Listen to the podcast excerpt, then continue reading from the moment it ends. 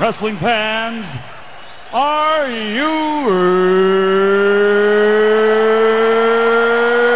ready? For the thousands in attendance and the millions watching around the world, uh, let's get ready to rumble!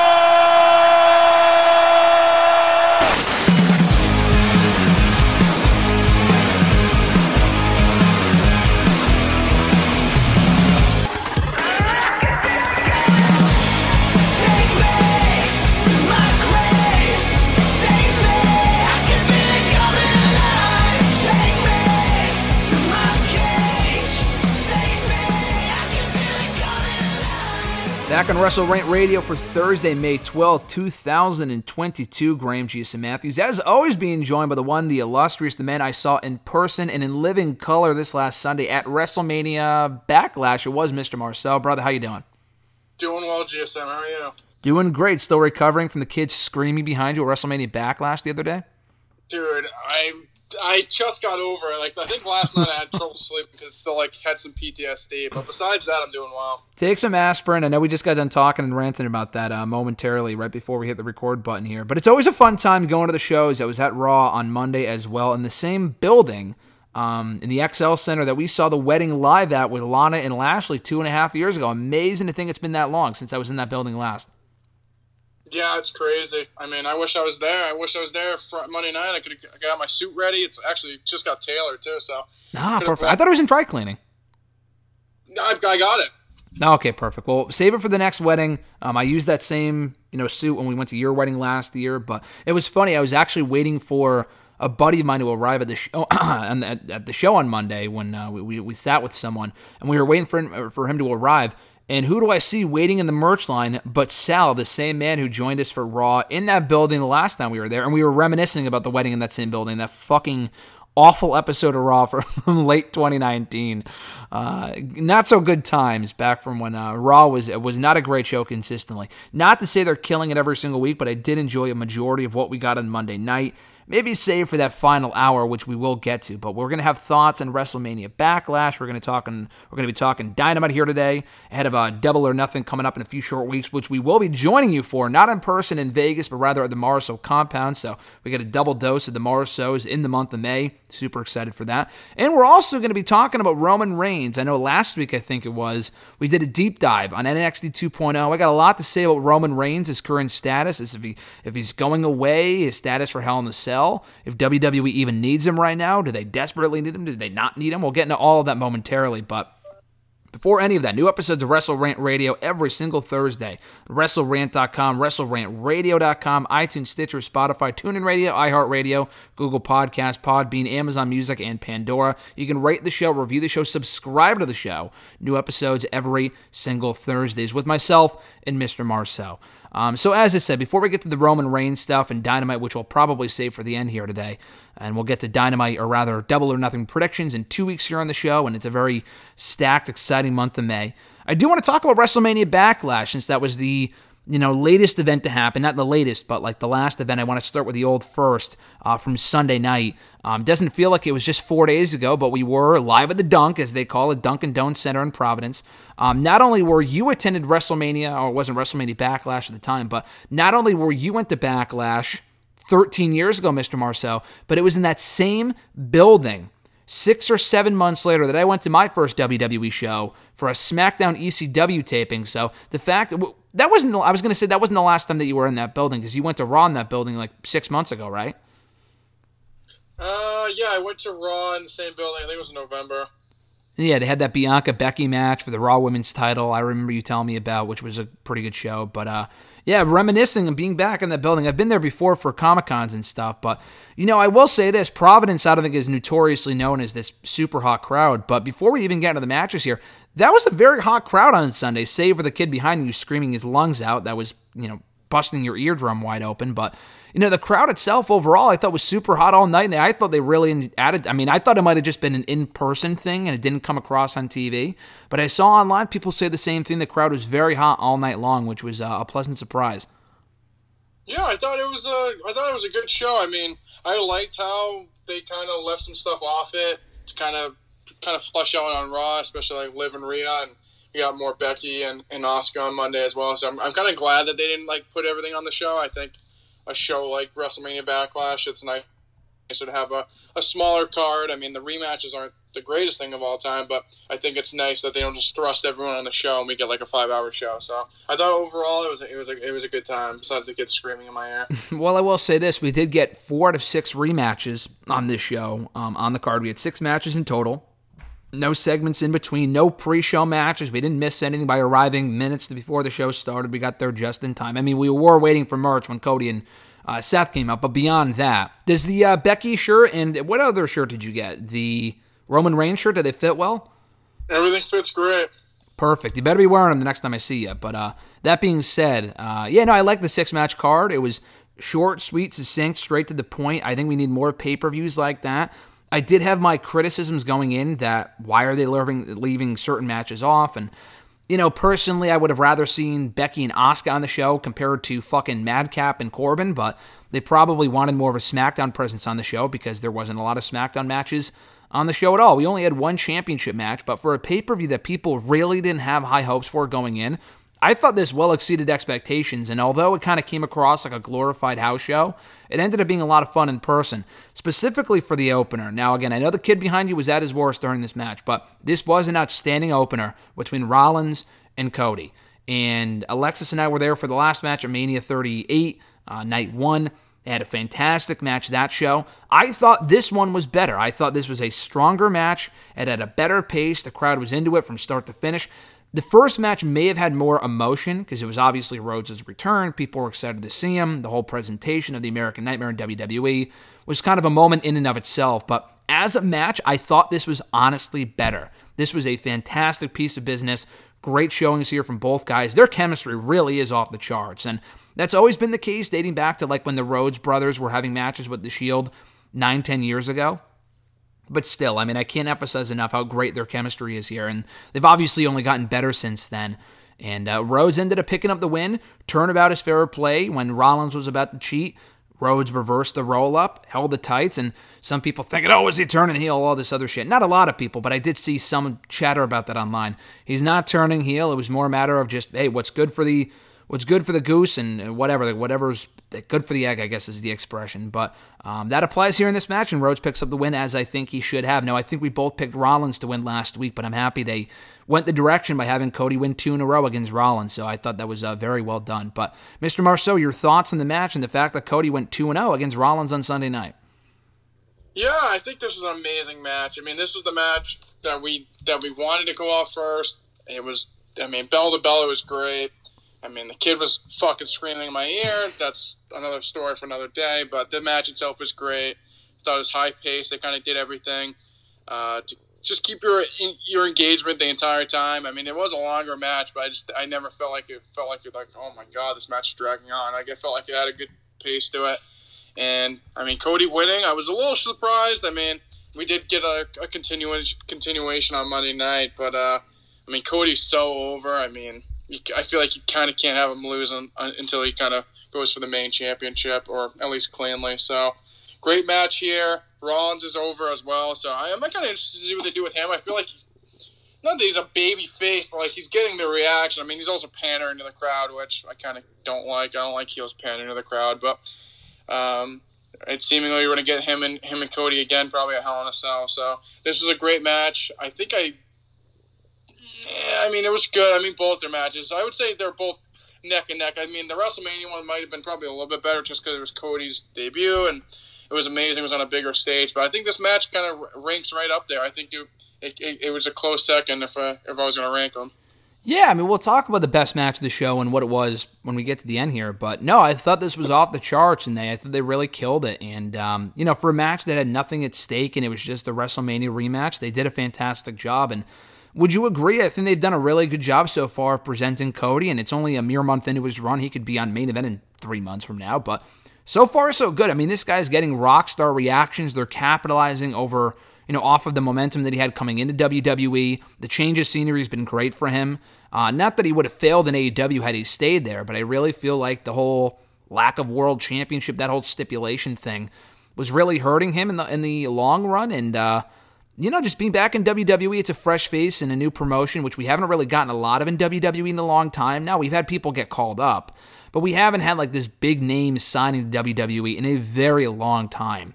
Uh, and we're getting that with Cody right now, and I'm really happy they're capitalizing off of it. And he's well on his. Uh, he's well on his way, I would think, to winning or at least contending for the world championship. Wouldn't you say?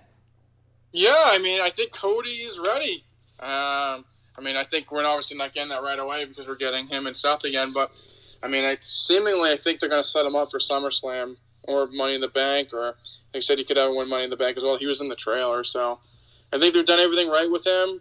Um, and I think it's probably the best part of Raw right now. Most definitely, and I think there's a lot to uh, personally a lot to like about Raw right now. Not so much about SmackDown, but you know, Raw right now has got a couple good stories. Cody Rhodes being chief among them, and I'm, I'm digging what they're doing right now with Cody Rhodes, which is great to see.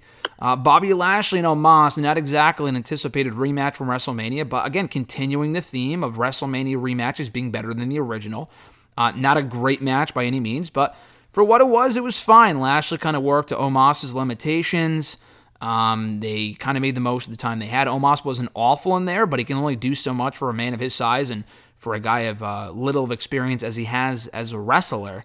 You know, he's been, I would say, exceed expectations, but my bar is so low that's not really saying much at all. But the match was fine. It played out exactly as we probably thought it would, with MVP costing Lashley the win, giving Omos the victory, and prolonging the feud into uh, next Monday, where they will collide on Raw in a steel cage match. Now, I know a lot of people were worried that they were going to save the rubber match for Hell in the Cell and have it be blown off inside Hell in the Cell, which could still happen. I mean, this could end in like a draw or some fluky finish.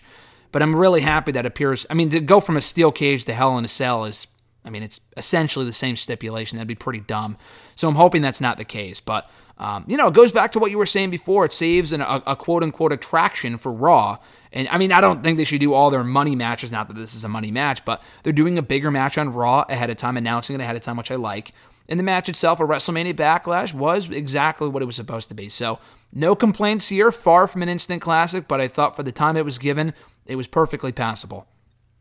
Yeah, I mean, this was this was fine for what it was. I mean, Omos is no Ric Flair. I mean, for their limitations, it was fine. I mean, what didn't overstay its welcome. MVP got involved. Like you said, it seemingly we're going to get a steel cage next week. So I thought it was fine for what it was. I mean, it's probably the best Omos match you'll probably get. I mean, he's very limited. Thought Lashley did pretty well. Wasn't over too long, and MVP got the fuck in there. So uh, no complaints. Yeah, no complaints with this one. I know we talked a little bit about it before, but what do you think Omos's ceiling is in this company? I mean, do you think he can improve? And I think MVP being there as his mouthpiece helps, but I just, from what we've seen from him, and he's been in the ring now consistently for the better part of the past year since, you know, having his in ring debut at WrestleMania 37. I just feel like we might be getting another Khali with him, and he might be geared towards comedy in the long run, which might not be a bad thing. I've I've seen him act normally, and I've seen his normal self outside of the ring, and he's actually a pretty funny guy. So I'm not even sure that would be the worst thing, but I, I feel like this guy can only go so far, and he's not going to be one of their big top heels in either brand. Yeah, I mean, I don't think he'll go too too far. I mean, he is extremely limited. Obviously, Khali was as well, but I don't know. I just I don't. I don't know. I, I I really don't really. I understand he's a giant and Vince obsessed with giants, but I feel like you could have got more out of Braun Strowman. I always go back to this, but I think he could have been that role if you actually pushed him correctly and he actually won something that mattered. But we got Omos now, so I mean, maybe I don't. I don't even want to say champion, like main champion, because I don't want to see that. So, but I, I think he could be a, a, a decent giant, but I mean, he still needs a lot more work in the ring. He's just boring as hell. Yeah, nothing too flashy about him, which there doesn't need to be. But again, adding MVP to the act definitely helps, but I'm not sure. They definitely see bigger things in him than most, and maybe it will pan out. Maybe he will improve and he'll surprise a lot of people, but so far I'm just not seeing it. Um, as far as Bobby Lashley goes, I do think he should and will win the rubber match next week. And I think it would be, I mean, I don't know what you do with him in between that win and what I'm about to say, uh, just to kill time maybe some other way. But I feel like all roads should lead to him maybe not beating Roman Reigns for either one of his titles, but at least contending for it. I mean, I feel like Roman and Bobby is a match. They only interacted very briefly in that triple threat on Raw late last year with Big E. Beyond that, we haven't seen them one on one in about four years, I think. They had two one on one matches, one at Extreme Rules that Lashley won clean, actually. Roman won the rematch on Raw eight days later. We haven't, I don't think, seen them go one on one since. And uh, they had very good chemistry even to that point, and they've only gotten bigger and better since then. I feel like that's a match you got to do at some point now that Lashley's a full fledged babyface. Yeah, I completely agree. I think with Lashley as a babyface, the perfect opponent for Roman. Um, I, I, I mean, it's interesting. I want to see, like, especially with Bobby's age specifically. I mean, I wonder what they're going to do with him. Like, if he's going to stay around for a little bit, I, I would definitely be down for him to win, have like a title run. But I also think Cody should be the one to beat Roman. So we'll see. I, I, I, think it's a good feud. I think Lashley's. They were kind of rebranding of Lashley, even when he was the Almighty heel. He still, I mean, from what he was right when he brought in, it kind of like it was like him and Drew kind of got brought in the same way. Like weren't really doing anything with them, but once they kind of like went full fledged in on it, they kind of like made them both stars. So um, I like it. I guess, like I said, it would be more of a longevity thing. I think Lashley's in his mid 40s, so depending on how much longer he's got, I think we could probably see a, a decent title reign, especially as a babyface. It really is amazing, man. When you think about the fact that these two guys left, uh, McIntyre was released. Lashley left on his own accord, I believe, um, back in 2008. And, you know, they had success elsewhere, but so do a lot of people. I mean, John Morrison is no Drew or Bobby, but, you know, he became bigger and better outside of WWE when he left, came back. They did nothing with him, didn't see him as any bigger of a star. He ended up in the exact same spot that he was before he left, which was fine, the stuff with Miz, but I felt like they could have done more with him before letting him go. You know, I know you were never his biggest fan, but I look at someone like an EC3 who also became a objective, uh, objectively a bigger star in a smaller pond, no less, in TNA. But he had a lot more potential. They didn't even give the guy a chance. I mean, you look at people like those two specifically. I'm sure there's a lot more examples of people I'm not thinking of um, that left or were released, came back looking for more success, and they just did absolutely nothing with them at all. I'm sure there's plenty more examples. I'm just not thinking of off the top of my head. Um, but yeah, it's it's weird. Like Cody is obviously an example of someone like a Drew or a Bobby who left, had success coming back, at least for now, and it could change. But he's been over and he's, you know, it's ended up being a success so far. But it is weird that they kind of pick and choose who and, and it's I know I, like listen, I know Drew's just a bigger star and better than EC3 in, in various ways, but EC3 also kind of fit the mold of what Vince would like, I would think, too. So is it not weird to you that I mean, there's no formula for who they push and who they don't? But it is weird that there's a lot of people they bring back that you would think would be more successful than they are that ended up just fizzling out for really no reason at all without even really being given a chance. Yeah, I mean, EC. I, I don't know. Maybe it's. I honestly think it's just like Drew and Bobby just are bigger guys, and I just feel like Vince sees them as bigger stars. So like, I mean, EC3 is no, no Adam Cole. He's no like smaller guy, but I, I mean, I just maybe they. Just, I, I don't know. It's it's weird. I just feel like sometimes with certain people, they just don't actually like they bring them back. Just like I think EC3 was more bring them back just to take them away from like AEW at first, and then they did absolutely nothing with them. So, I mean, now he's doing whatever the hell he's doing. So. Well, I mean, he, he uh, came back before AEW was the thing, but I kind of understand your point. So, I mean, we'll see. I, I think Lashley and Drew are just a little bit different case. I think they kind of got him. I mean, Lashley was still big. I think Lashley was more over, kind of pushed at a bigger, uh, at a bigger level than Drew ever. Obviously, Drew ever was. So, um, I think it's more their frame. They're bigger. They like that. They think a star needs to be big. I mean, look at Roman Reigns. Look at John Cena. I mean, Randy Orton's no small guy either. So it's just kind of who they attract, and I I think Bobby and Drew kind of fit right in that mold when they're looking for bigger guys. So I, I think it makes sense in that aspect. But I mean, someone like Braun, you would think uh, Vince would have a hard on for, but Yeah. never really that far. Yeah, again, no rhyme or reason to why certain people are pushed and others aren't. And again, we don't work there. We don't know the behind the scenes stuff that goes on, but it is just strange to me. And again, it's it's not even like like McIntyre and Bobby received the Cody treatment. I mean, it took McIntyre a good two to three years to finally get in the spot that he was as a main eventer. He didn't win the WWE title until 2020. He came back to the company in 2017. They put him in NXT first. He came up to the main roster. He was Ziggler's, you know, right hand man for a while, which was kind of weird.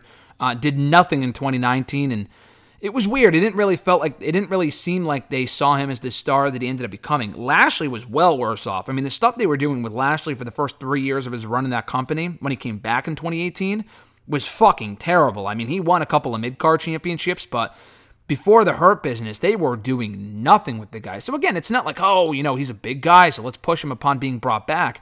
Cody's not a big guy, but I, you mentioned the other day that he's added some bulk on since he's been gone, which is true.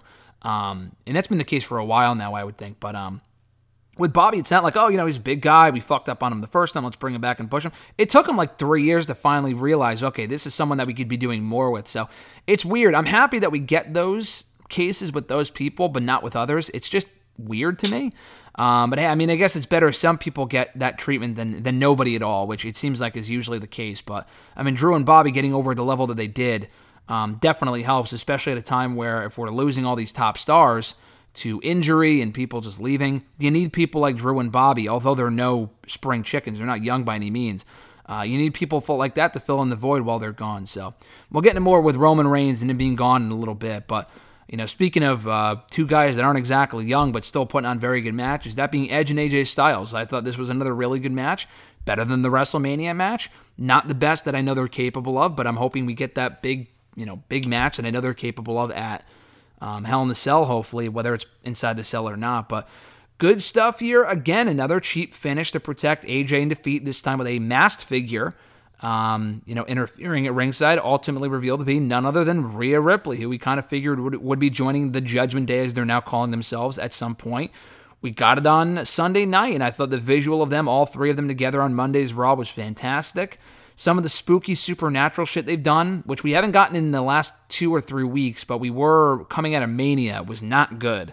So I'm hoping they kind of move away from that because that was kind of what did the Fiend and Bray Wyatt in uh, for as long as he was there. But I really like the I really like the act. I think they have great chemistry together. This was a good match. I like the fact they didn't immediately have AJ avenge the loss, and maybe he'll win the third one. But I thought this was great, man. I, I enjoyed this, and I really like where they're going with um you know Edge and Damian, Rhea, and then on the opposite end you have AJ now Finn Balor too. So I'm I'm a fan of all this right now. Yeah, I thought this was a fine match. Um, I, mean, I think it was as good as a WrestleMania match, maybe even a little bit better. Um, the- I mean, they work well together. The only like kind of nitpick, I mean, I think what they should have done more with Rhea is like make it a little bit less obvious. Like she had her fucking pants on. I mean, at that point, you knew who the fuck it was. I mean, obviously we knew it was probably gonna be Rhea, but I mean, she was wearing her like legitimate wrestling gear, so it's like okay, I know for a fact that's Rhea Ripley. It's not like they even like they should have hit it a little bit better, but like, so that's just a just a little nitpick there. But I mean, I, I like it. I, I'm interested to see how far they go. I mean, I think Edge to get more credibility probably show some kind of championship on him, but I don't I don't know if that's actually the direction they're going in. So uh, him, Balor, Styles. I mean, Liv Morgan's in there as well. Um, it's interesting. I think it's could be some good series of matches, and I mean, they're, they I really didn't know what AJ was going to do after the fact, so maybe we get this a little bit longer. Yeah, no, I could see this certainly lasting at least a little bit longer. I mean, they are obviously continuing it at least through Hell in the Cell. And um, yeah, no, I like the fact again they're not one and one. It's Edge going two and zero as Rhodes did with Rollins. So um, we'll see how much it helps Rhea. I think it gets her on the right track, and um, she's better off as a heel right now. I like what they did with her on Raw as well on Monday, and having her basically destroy Liv Morgan. But um, no, I, I like where they're going with this. Do you think we could get a six-person tag team match in the next pay-per-view instead of Edge and AJ one-on-one again? And um, do you think Edge and or rather AJ and Finn Balor might recruit someone from the Raw roster, whether it be a Liv Morgan or, you know, I was fantasy booking Beth Phoenix because I know she obviously is the real life wife of Edge, and you know her and Rhea I think would be a lot of fun. Um, any thoughts on that, or do you think it's going to be just AJ and Finn, and then Liv what she did with Rhea on Monday is the end of that feud?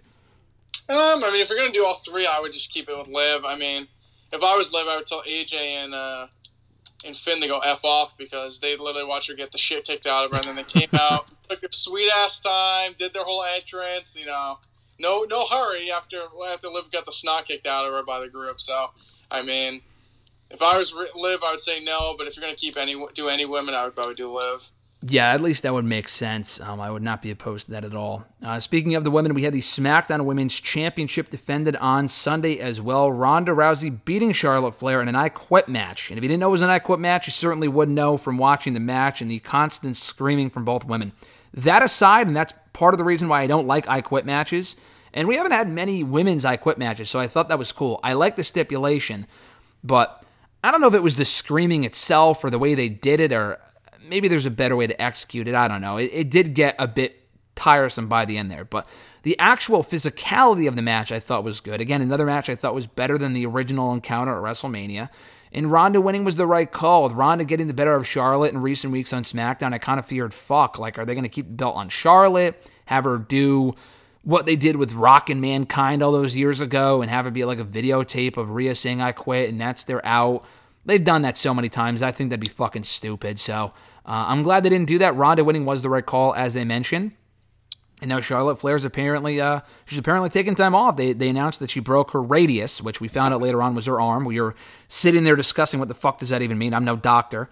Uh, I'm, I'm no uh, you know uh, you know body major. I, I forgot what the word is for uh, what, what do they call that class in school when you study? Oh, human anatomy. That's the word I was looking for. say anatomy. Yeah, I'm no human anatomy major, but um, you know we figured it out quite quickly. It was her arm, which is what she uh, tapped out anyway. So Ronda is the new champion. Charlotte's gone for right now, and uh, we had our I Quit match, which again I thought overall I enjoyed, but I don't get the sense from what you said while we were there that you were as much of a fan of the match as I was. I mean, I, I I think it's official. If they just retire their the I Quit match, especially the way that they currently do it, I'm all set with that. I have no interest in the screaming, and it's just like it's like a glorified no DQ garbage match. Like they got the kendo sticks and through the people, and it's more furniture. I mean, and then like Ronda and Charlotte are just screaming into the microphone. I mean. I just it's not my cup of tea. So if, they went away with it, I'd be fine.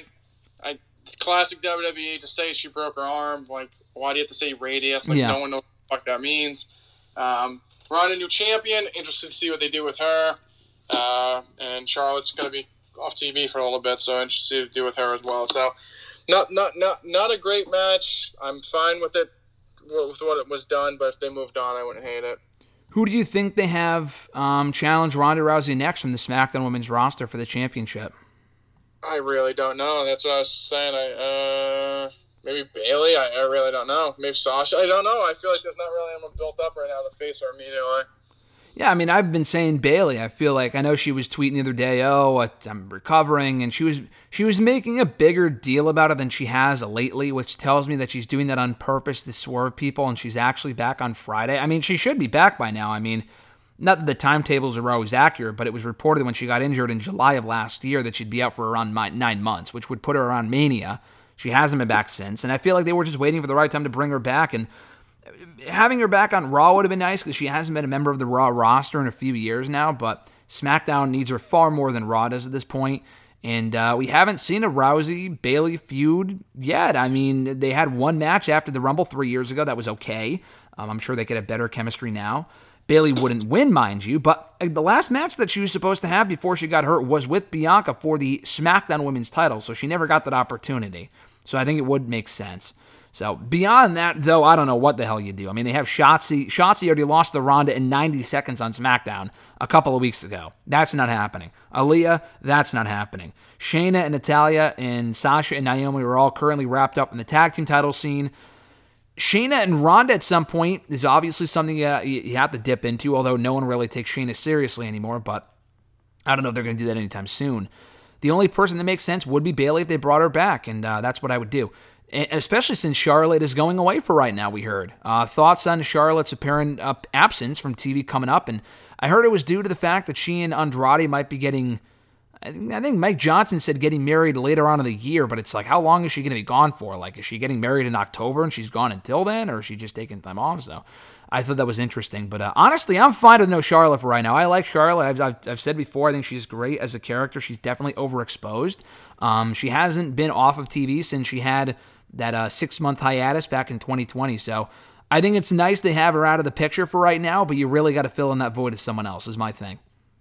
Yeah, I, I, I think Charlotte leaving TV for a little bit is like a fresher breath there. I mean, she's been just overexposed, like you said, to the T. I mean, she's always in the title picture. I just, I'm fine with her being away for a little bit. So, um, it's it's always a I think for a lot of, especially with like even Becky. Like I'm a big Becky guy, but she was gone for that whole year for the pregnancy. I feel like she was kind of like losing her mojo at the very end. So her taking the time off definitely helped her. And same with Sasha as well. And Bayley's been out with injury, so I feel like she'll be hotter, hotter than she was in a while when she comes back. So Yeah. um, I, I think it's I think she'll be fine, and once she comes back, she'll kind of they'll. I mean, she'll be in the in, in the plans as always. So no issues on that end. But uh, her being away from TV definitely won't hurt. I don't think. No, I don't think it'll be as long as they can fill the void with someone like a Bayley. Not that Charlotte was carrying that division. I think some of her feuds as champion were just not the greatest, but you know, losing Lacey Evans to Raw, not that she would have been a game changer, is a little weird to me though. The fact they would move her to Raw when Raw doesn't really need her, and we'll get to her in the Raw review momentarily. But um, yeah, they have Raquel Rodriguez too. She's another one. I don't know if they build her up to face Ronda anytime soon, but I mean, honestly, she was someone. She's someone I would turn heel. I know they just turned Xia Li heel for no real reason, but I feel like they're miscast. Xia Li feels like she'd be better off as a face, and Raquel is a fine face as we saw in NXT, but I feel like she's just far better as a heel. So that's what I would do. But we'll see where they go going forward. You caught more of the Madcap Moss and Happy Corbin match than I did. Um, I went to go get a drink and Alexis went to the bathroom and I missed probably about half the match, three quarters of it. From what I saw, it was fine. They worked well together. The crowd didn't really seem to give a shit. I was in the um, back hallway, which is where it seemed like a majority of the crowd was getting merchandise and shit. So um, everyone cleared out during that the bathroom break of a match. But it wasn't a bad match. It's just a feud I don't really care about. Now I know you're more of a Madcap Moss fan than I am. My thing has always been, and we've said this before, he's got to ditch the dumb name, music, gimmick and everything. And I don't think he would fail, but I do think he would have a better chance at success than he would currently with this dumb gimmick that really just kind of turns people off and people just don't care. Uh, he did win, which is good. I, I feared that Corbin might win. Um, but I feel like for Moss to really get to the next level and really give him a shot at superstardom to see if he uh, sinks or swims, they got to repackage him either into what he was previously or into something entirely different. Yeah, I, I was saying to you, I think we talked about last week. I obviously I think he needs to change the character. It's just it's too goofy. But like I fear, I feel like they're gonna keep the character because like that's how he'll get like heat on heels. Like he'll be like joking jackass. Unfortunately, and that's like how he'll get in this next program and stuff. So I fear that. I mean, I think he's good enough in the ring if they actually give him a, a, decent push. Um, so I mean, I think done right, he could be a, a big time player, but who knows? If they keep him as the joke joke guy, he's doomed. he's doomed. I mean, just I again, I know we joke about it, no pun intended, but like the music and stuff for me is just it's it's not good. They really need to give it more of a give him more of a shot by rebranding him as someone that fans can take seriously. Uh, we get to the main event of the night, the Bloodline, all of the Bloodline, Roman Reigns and the Usos battling Drew McIntyre and RK Bro in a very hot main event. Now, I did say going in that I would have put the women on last because that was the only championship match on the show that had stakes and a stipulation. Um, I will say I was wrong. I think they made the right choice by putting this on last. Now, I did enjoy Flair and Rousey, but this was just a better match. The crowd was hotter for it, which is amazing to think that people were as as invested in the match as they were. And again, there were no stakes, but I guess that's just a testament to how over Orton is and really everyone in the match. I mean, everyone in the match is pretty much over just on various levels. So um, this was great stuff. Started out as a pretty standard, slow six man tag team match, but once they picked up the pace in that second half, this was an absolute blast. A lot of great moments. Everyone really shined. And then I want to say surprisingly, the Bloodlines won a lot, but I did think, I think I did pick the baby faces to win last week.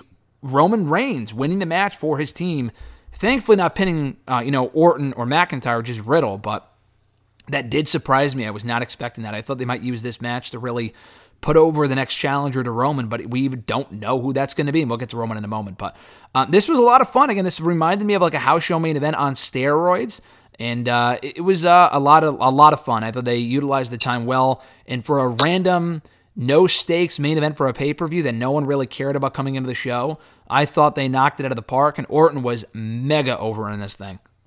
Yeah, this was a great match. Like you said, you you were one of the people whining that there's no stakes, but uh, I loved it. I thought it was a great match, big fight feel. I mean, all the guys in the match were over. Like I said, Randy was specifically a mega over as well. But I mean, I think the Bloodline was over. I mean, every guy in the match was fucking over. So you put the biggest six men basically in the company in the same match, you're gonna get a, a great match. And I thought the crowd was in it for every every blow. I mean, the Roman getting hit with the Claymore was amazing, and uh, getting RKO. And I mean, the place went fucking bananas. So you got like that little show of weakness from Roman. Like, got taken took two two finishes. So um, I, I thought it was I thought it was a great match, and I mean, Roman winning. I, I mean, I didn't want them to lose, but I thought they'd kind of further the the bloodline, or specifically Jimmy or Jay losing. So that's all they've done lately is eat pinfalls. But Roman won here, and I had no complaints. Was this your match of the night? Because you said Rhodes and Rollins was the second favorite of the night. I would say. I'll say Rhodes and Rollins my favorite match. I, I don't like putting like six mans or specialty matches like in the high running just because those will probably get considered better. So I would say, I would, no, I said Rhodes and Rollins was a close second to their. I think their first and their. Oh, their- okay, gotcha. I, I would say it's a close second to their first match. Like it was good, but I don't think it was better than their first match. So I put it at second between their two outings. But I thought Rollins and Rhodes was probably the match of the night. Gotcha. Uh, a lot of questions coming out of this one. So you mentioned the bloodline developments, what this means moving forward. Um, a lot of questions, like I said. But first, with the tag team titles, we found out on Raw, RK Bro um, challenging the Usos again. They are headed to SmackDown on Friday, so this will be relevant after SmackDown airs tomorrow as we speak right now. Um, but they did not forget about the tag team title unification. Now, I, I, I really believe, usually from Meltzer, I mean, other people are more credible, like uh, Fightful's more credible and PW Insider more credible, I think, than Meltzer, who isn't always wrong by any means. But I don't know if you saw this report that he put out there or said this on his show that he said, oh, there were never any plans to unify the tag team titles. They were never, ever going to do the tag team title match at the pay per view, which I don't buy that bullshit for a second because it was Roman in storyline who came up with the idea to unify the tag team titles. And then he was the one that wanted the six man tag. So why would they even bother promoting the tag team title match if they were never going to fucking do it? You know what I mean? I think they were planning on doing it and they changed their minds, which I don't condone. But I don't think they were always planning on doing the six man, and that was their way of getting there. I think that's stupid.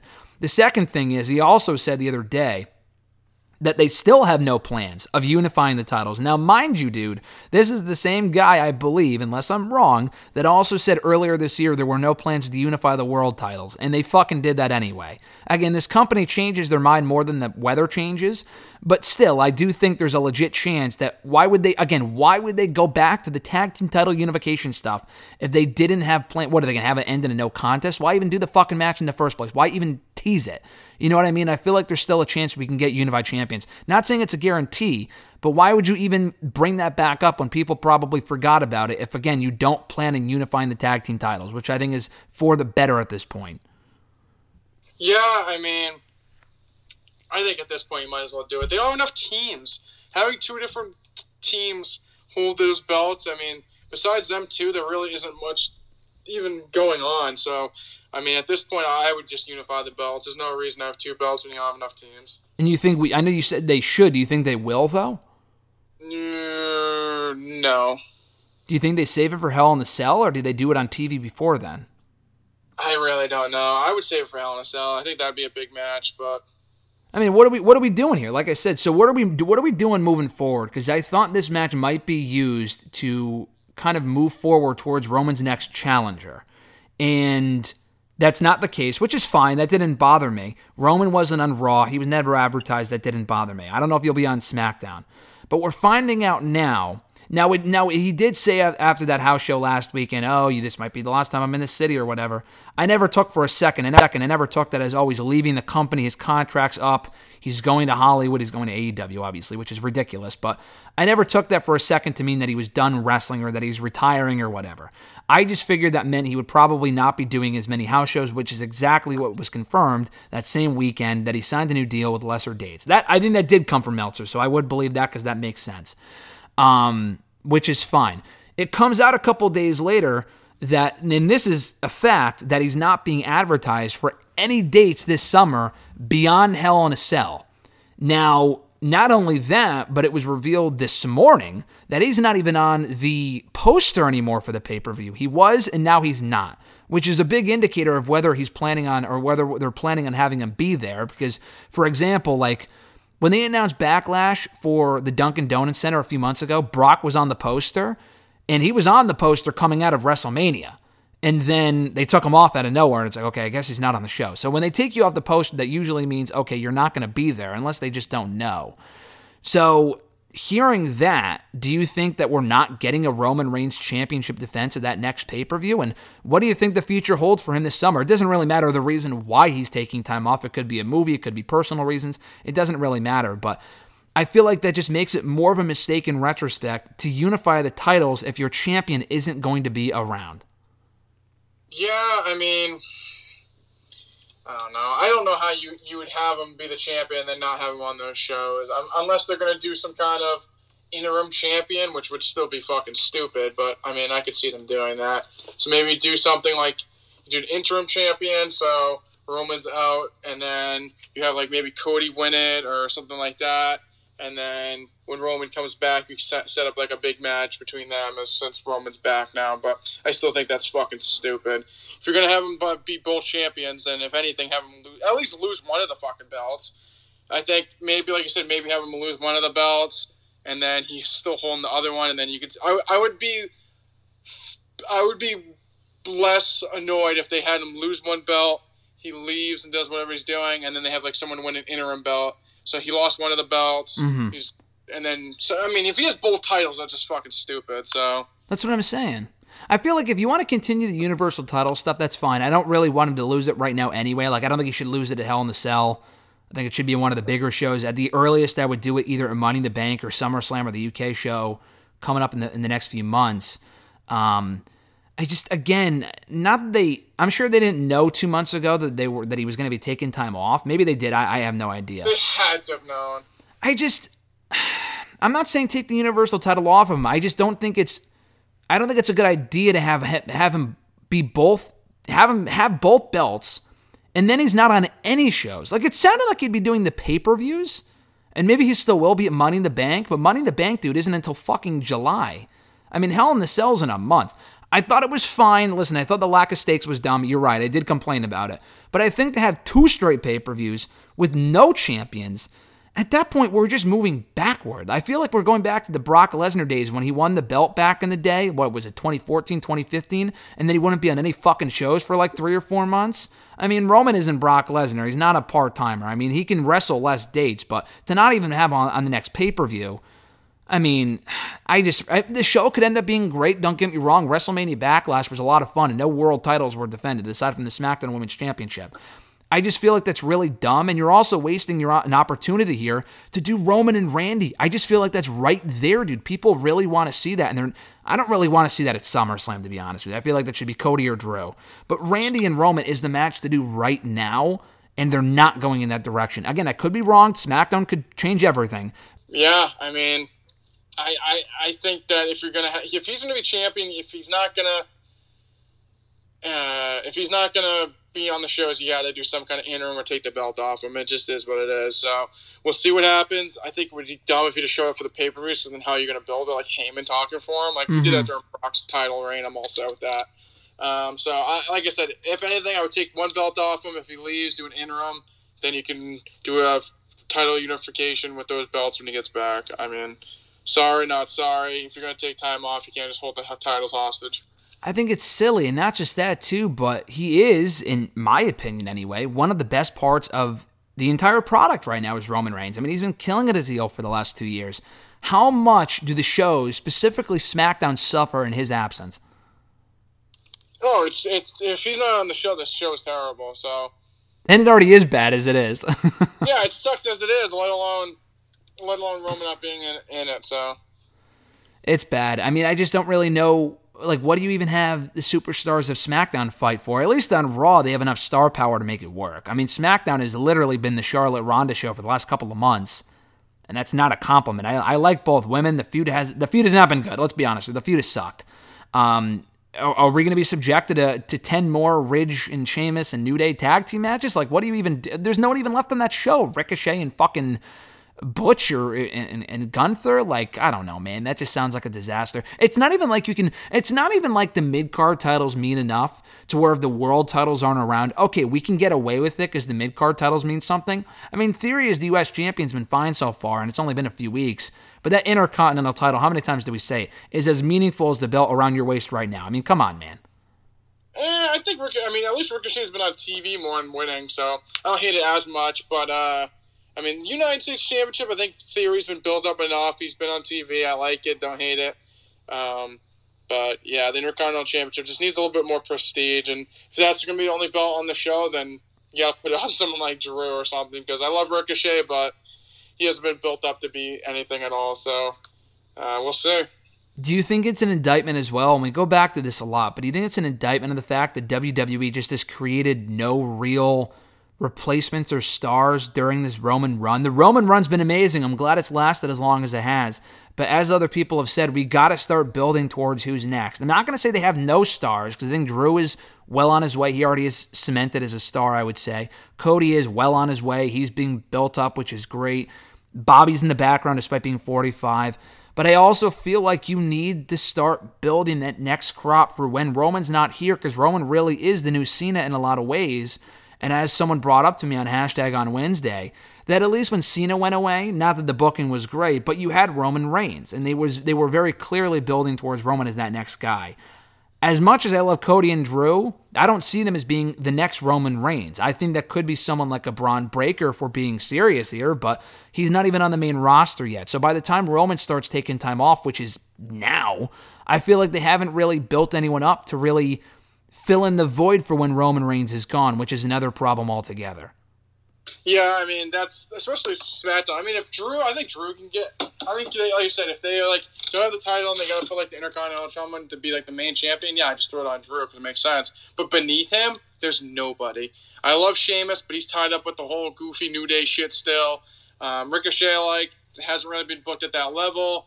Um, Gunther came in. I mean, I guess you could start pushing him up the card, but at this point, you should already have made men. Like you should have someone else. If you have two made men on one show, you're in trouble because injury or as it seems with Roman just leaving. I mean, you're in trouble. That's the problem. I mean, I just I don't understand. I don't want to see them fast track the Roman stuff. I really do want to see them build to, um, you know, Roman losing to Cody Rhodes or someone like that. Either I, I would not wait until WrestleMania. I mean, I know the idea of Roman being champion for another year might sound fine on paper because it's like oh he's been doing so well, but it's not a Roman issue. It's more so the company not building up any new stars in Roman's absence. So uh, it's not a good situation. I mean, I, it's not like I would have had Roman lose at Mania. Because I think having whenever he does lose one, if not both, of the belts, I would give Roman some time off. Now the shows would suffer, but I think it would like Becky. Like Becky was only gone for a month, but I mean she was champion for so long, and I mean she also took a year off during the midst of one of those reigns. But I thought it was nice because we hadn't seen her as not being champion for so long that her coming back and you know taking time off made sense. It was refreshing. It was refreshing for her character, and taking time off for a while made sense. I think you could do the same thing with Roman. The problem is that they're kind of skipping to step four before they even get to step three, and they're taking him, having him take time off, or he's taking time off before he even loses both belts. That's not good. So hopefully they can build up some replacements in the meantime. I'm not too optimistic, but Drew, at least on SmackDown, is one. You got to build up more beyond that. So they have a big issue right now with Roman Reigns, and him not being a Hell in the Cell is not good, but again, maybe it will be end up being a good show if it's headlined by Cody and Rollins for uh, you know, inside Hell in the Cell for the second or their third match rather. That could be their match. They could do AJ and Edge inside the cell if they want, or just one cell match. That'd be fine too. So we'll see, but it's not looking good so far. Uh, quick notes from Raw before we get your thoughts on Dynamite, Mr. Marceau. It was newsworthy in the sense that we have Alexa Bliss back finally on the red brand after being gone for three months. We haven't seen her since Elimination Chamber. She came back for one night, disappeared again. Uh, prior to that, we hadn't seen her on Raw. We, this was her first in-person appearance on Raw since fucking September which is wild. Since the beginning of the NFL season, Mr. Marceau was the last time we saw her on Raw. But she was back on Monday, and better than that, I know you love the Fiend stuff, but she was back to being a Little Miss Bliss on Monday, a remix theme. She had Lily, whatever. They had to sell the doll. Um, but listen, she beat Sonya in 30 seconds, a nice decisive win for her being back. Sonya's out of power. I thought that was a very positive development from Monday's Raw, and that women's division could only use more star power like her. I completely agree. I mean, hair coming back. I mean, the doll. I mean, like you said, if they have the dolls, they're gonna have to fucking sell them. Whatever. Maybe once they sell the whole inventory, we'll move on. Hopefully, stupid. They said, I know, I know, companies are very strict on the inventory, so they got a lot of those dolls. I mean, they, they got to sell them somehow. So maybe we'll just flesh that out until all the Lily dolls are sold, and then we'll we'll just get her on her own. I mean, I like her coming back. I mean, the only nitpick or problem, I mean, I think she should go to SmackDown. I think they need the help more. Mm-hmm. You put out a tweet saying, which I completely agree. It seems like Raw's been getting all the new people, and the show's been like a lot better. I mean, I like Raquel and uh, I'm trying to think. I, I love Gunther. I think they're two great additions, but the show needs way more help than them. And bringing Bliss, who is an established star, it's not like you're bringing like I love Raquel, but she still needs to prove herself. I mean, Bliss is a former champion. I mean, I, I think she she carries more weight, and I mean Ronda. She, I mean, she is technically a face, but I mean, people don't treat her like that. So I mean, her and Bliss would be good as well. I mean. I, I, I think she should have gone to Raw or to SmackDown. I like her, but I just feel like the Raw title is pretty muddied right now. We have a lot of women. I don't think you need to insert Bliss there.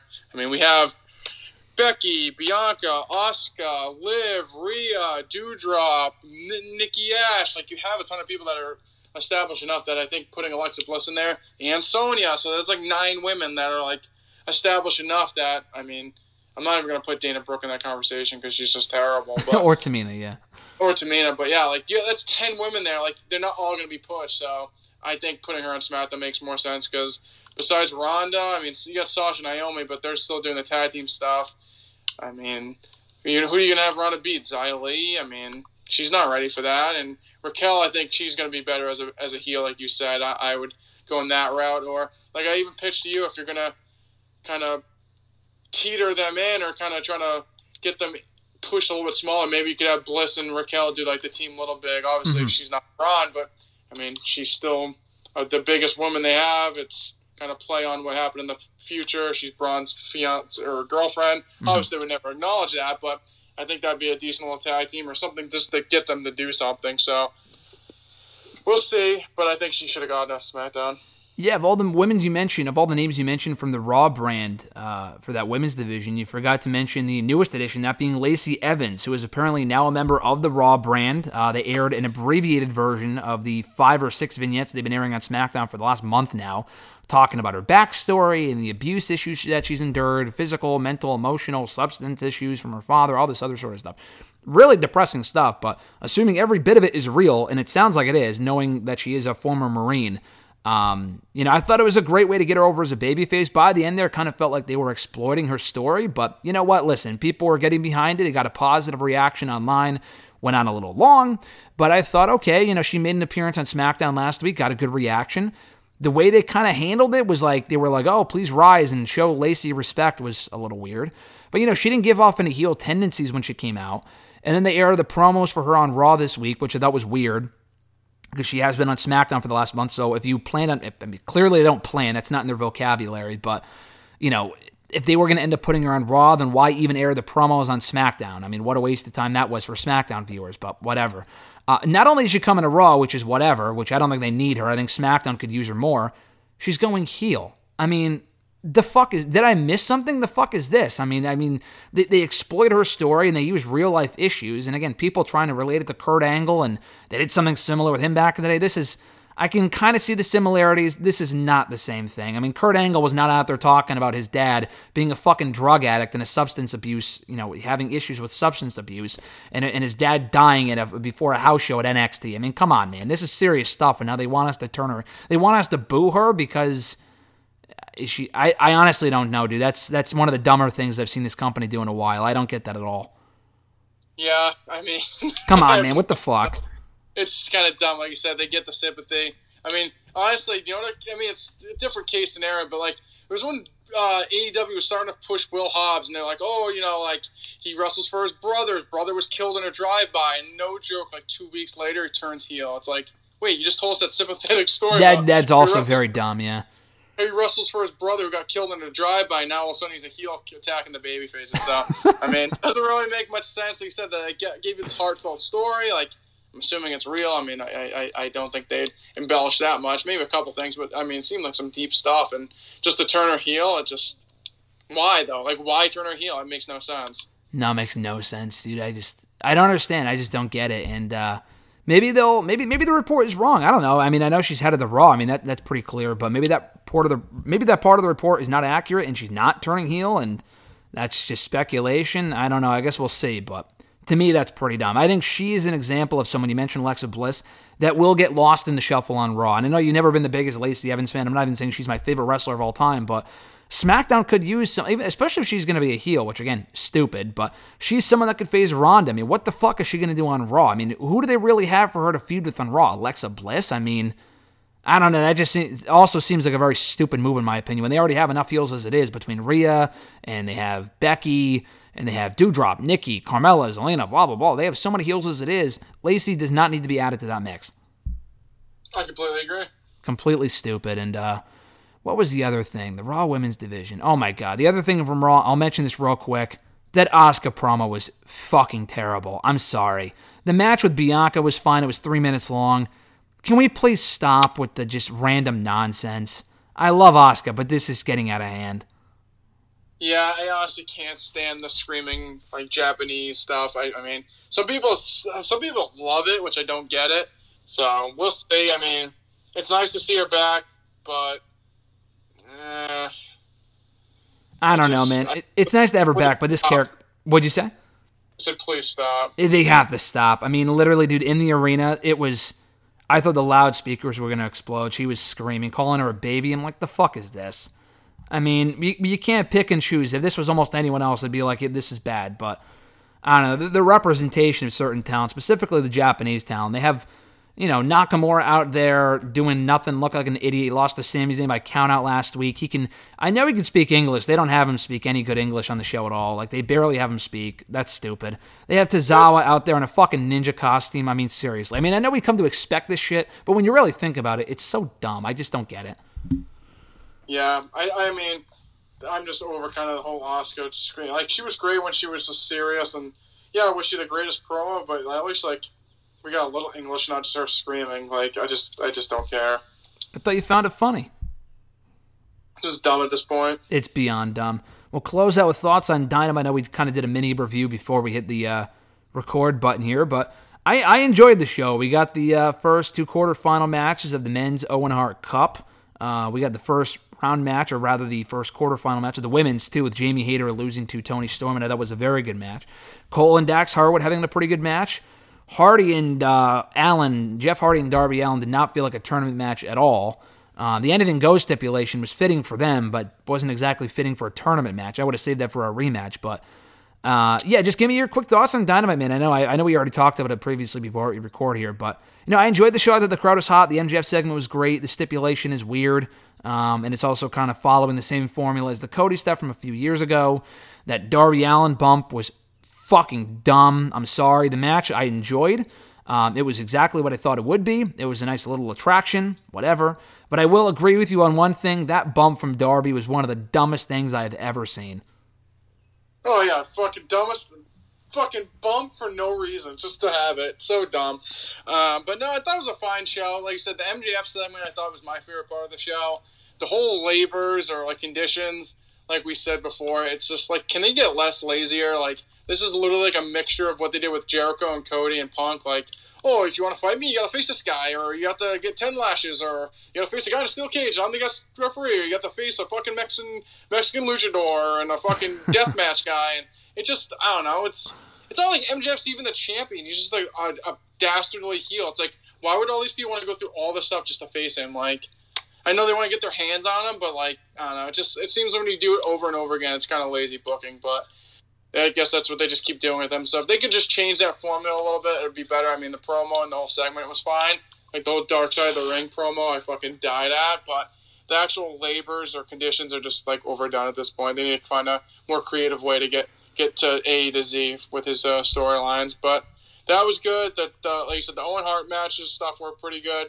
Uh, the Hayter and Storm match, I, I like both women, so I thought it was fine. It seemed a little rushed. I mean, I wish they got a little bit more time. They I were- agree. They were kind of sandwiched in between uh, the main event and then uh, the, I think it was the Jericho appreciation stuff. So it was kind of sandwiched in there. But uh, that was a fine match. Like we said last week, I, I, I wish Hayter was going a little bit further. I think they could build her into a big star. But if you're gonna have Storm in the tournament, I mean, she should basically win it. Um, I mean, she got to push her. She should probably win the whole thing.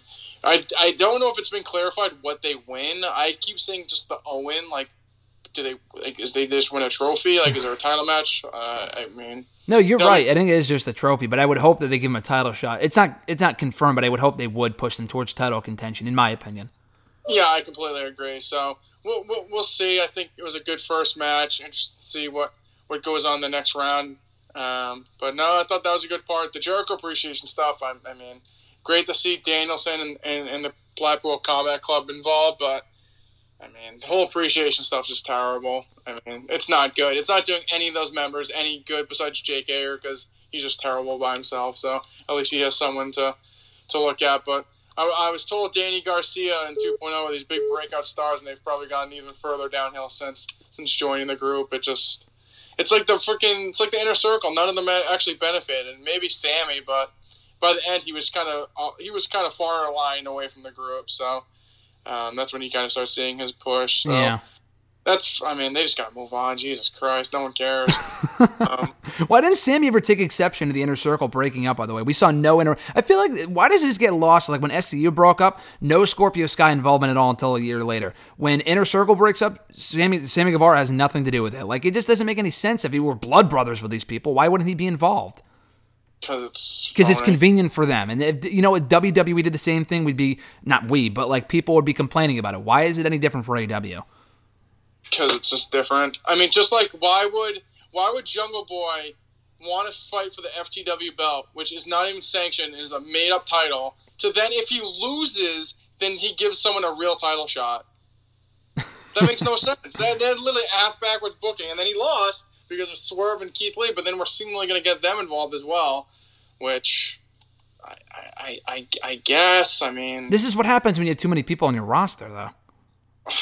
You think? I mean, I just I don't know. I, just think it makes no sense. Like I said, storyline. Like, hey, yeah, if you if I get a title for a shot at a title that's not sanctioned or acknowledged, and you beat me, you get actually get a real title shot for my tag team titles. Mhm. Like you're just a fucking idiot. You're just a dumb baby face at that point. yeah. I mean, I don't know. They're fucking. I think the, problem with Jungle Boy specifically, they've just like pushed and stopped him so many times. It's getting to a point that I specifically just don't care. He was pushed for his title run, he loses. Pushed for a title run, loses. Pushed for a title run, loses. Now he's a tag team champion, but they literally pushed them when they were their least significant as a team. I mean, when they won the belts, people were like, "Oh, that's great and all," but hmm like there's five or six other teams in the division that should have the belts mean a lot more than them. So interested to see who's the ones to take the belts off them. But uh, it was a fine match. I just think the whole situation just just, makes them seem like an idiot. But they do that a lot with their baby faces. And then and Hangman. I mean, it's fine. I thought it was fine. The Silver Punk match was good for what it was. The main event, not my cup of tea. I I mean. I don't know why they just randomly turned into a no holds barred match in a, in a in a tournament. It just, uh, I mean, I, I guess that's what that's all Darby can do. The spot, fucking so stupid. I mean, why would you do it? I just don't know. Like, what I don't. I don't know, dude. I just don't, don't get it. And then after he hits that, he then did the one on the fucking apron, which sounded terrible. Like this kid's like, I understand you like a he's like a free like he's like a stunt devil, but Jesus Christ, you're gonna be in a fucking wheelchair soon, just doing dumb spots for no reason. It's just like it's not on free TV. On free TV, people don't have to pay for it in the first round of a tournament. That's supposed to be prestigious. You got a garbage, no holds barred match. This guy's gonna handicap himself and paralyze himself for a fucking stupid spot that no one's gonna remember. What do you think Martha Yeah. Hart was thinking while watching that? He'll remember it tomorrow when he wakes up in a wheelchair. I mean, Jesus Christ, it's so dumb. And I don't people. Oh my God, big spot! Like stupid. Yeah, Yeah, it's dumb. a spot that you like get get all horned up for, but the guy's gonna be in a wheelchair. No, it was dumb, dude. It was dumb. I, I know they want to put shit in their fucking highlight reels and stuff, but we just saw this a week or two ago with uh, Sammy and Scorpio when Sammy did that dumb, what was it, the 450 or whatever it was, the Phoenix splash off the ladder and then fucking missed, and I think he hurt himself because he hasn't wrestled since. I mean, that's what happens. Even even the apron spot, I didn't hate. I mean, it's stupid, but he's done far more dangerous things. And then you also have to ask yourself, how is that even allowed by the people who produced the match? I mean, why would Tony Khan, if you're Tony Khan, why would you let him do something like that? What if he fucking got seriously hurt and then he's off your pay per view? One of your most popular baby faces just got injured because of something you let him do. That's very dumb to me. And not only that, I mean, I didn't hate this, but Jeff Hardy winning, I mean, why though? I mean, I love Jeff Hardy, but it's like the guy looks like he's moving in quicksand at this point. I mean, it looks like he's wrestling underwater. I mean, Also, didn't Darby hit him with his finish and then he just rolled him over? Yeah, I think they've done that before with Cody. I wasn't a big fan. That was pretty silly too. I mean, I was not a fan of the finish personally. Was not hot Yeah. on that. I don't know. I- Stupid, but uh, we'll see. Jeff Hardy's probably losing to Adam Cole in the next round. You would think, right? Yeah. Yeah, I would think so. Who's your current pick again? I we talked about this last week. I, I thought Darby would win the whole thing, and he fucking lost to Jeff Hardy. So I don't know. My my bracket just got busted. Um, I think I said Adam Cole. Adam Cole, I could see that. I see him beating Jeff, and it's probably. I think it's going to be Joe and uh, Cole in the finals. I would think. Yeah. That makes sense. But we'll talk more about it next week with the big Joker reveal on Dynamite next week, along with everything else on Raw and the WWE World, AEW, and whatever. Had a double or nothing in two short weeks, Mr. Marceau doing a prediction show, and we'll see you that weekend. I'm very excited for that.